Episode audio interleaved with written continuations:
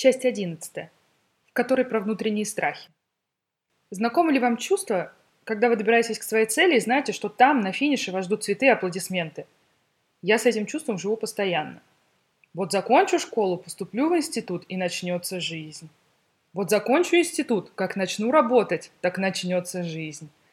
Вот муж сдаст все свои экзамены, и начнется жизнь. Вот мы переедем в квартиру побольше, и начнется жизнь.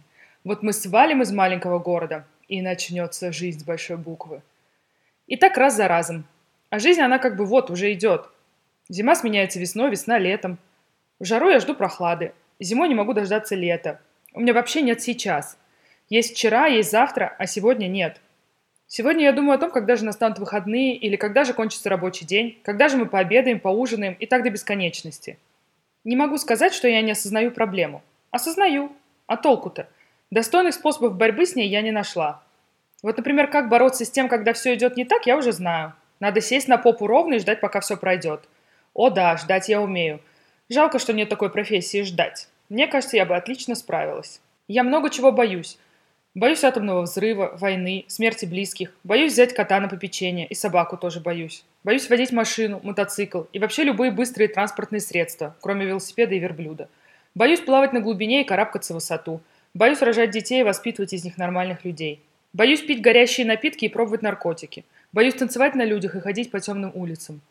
Тем не менее, я очень часто пробую что-то новое, чтобы доказать себе, что больше не боюсь. Не знаю, работает ли это, потому что в основном я потом сладко рыдаю от пережитого стресса.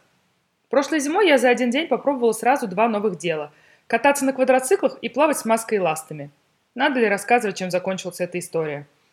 В группе из 20 квадроциклистов я была замыкающей – так как изначально просто не смогла вырулить с парковки. И вообще не сильно понимала принцип вождения этого транспорта. Я его пыталась уговорить как лошадь, и, кажется, думала, что руль – это поводья. А надев ласты, я очень долго спускалась с палубы, когда все нормальные люди уже попрыгали в воду. Прыгать я, увы, тоже боюсь. Маска моя запотела мгновенно, мне прилетело множество ударов ластами разных цветов и размеров. Так что понять, от чего люди выбирают это развлечение, мне не удалось. А так хотелось бы встать на горные лыжи, проехаться с ветерком на кабриолете, потанцевать танго на набережной какого-нибудь Рио-де-Жанейро. Но это не моя история. А самое ужасное, что всю жизнь как будто бы приходится притворяться. Когда ты такой социальный человек, мало кому в голову приходит, что ты трусишка. А ты просто рассказываешь эти истории, придав им нотку самоиронии, смеешься вместе со всеми, умалчивая, какой ледяной ужас тебя сковывал в тот момент. Потому что его не передать. Он расползается где-то внутри, и прогнать его практически невозможно. Надо ждать. И еще можно плакать, он боится слез. Когда ты плачешь, ты как будто мысленно признаешь его победу и свое поражение. И от этого вдруг становится легче. Не так давно я познакомилась с концепцией «quitting to win».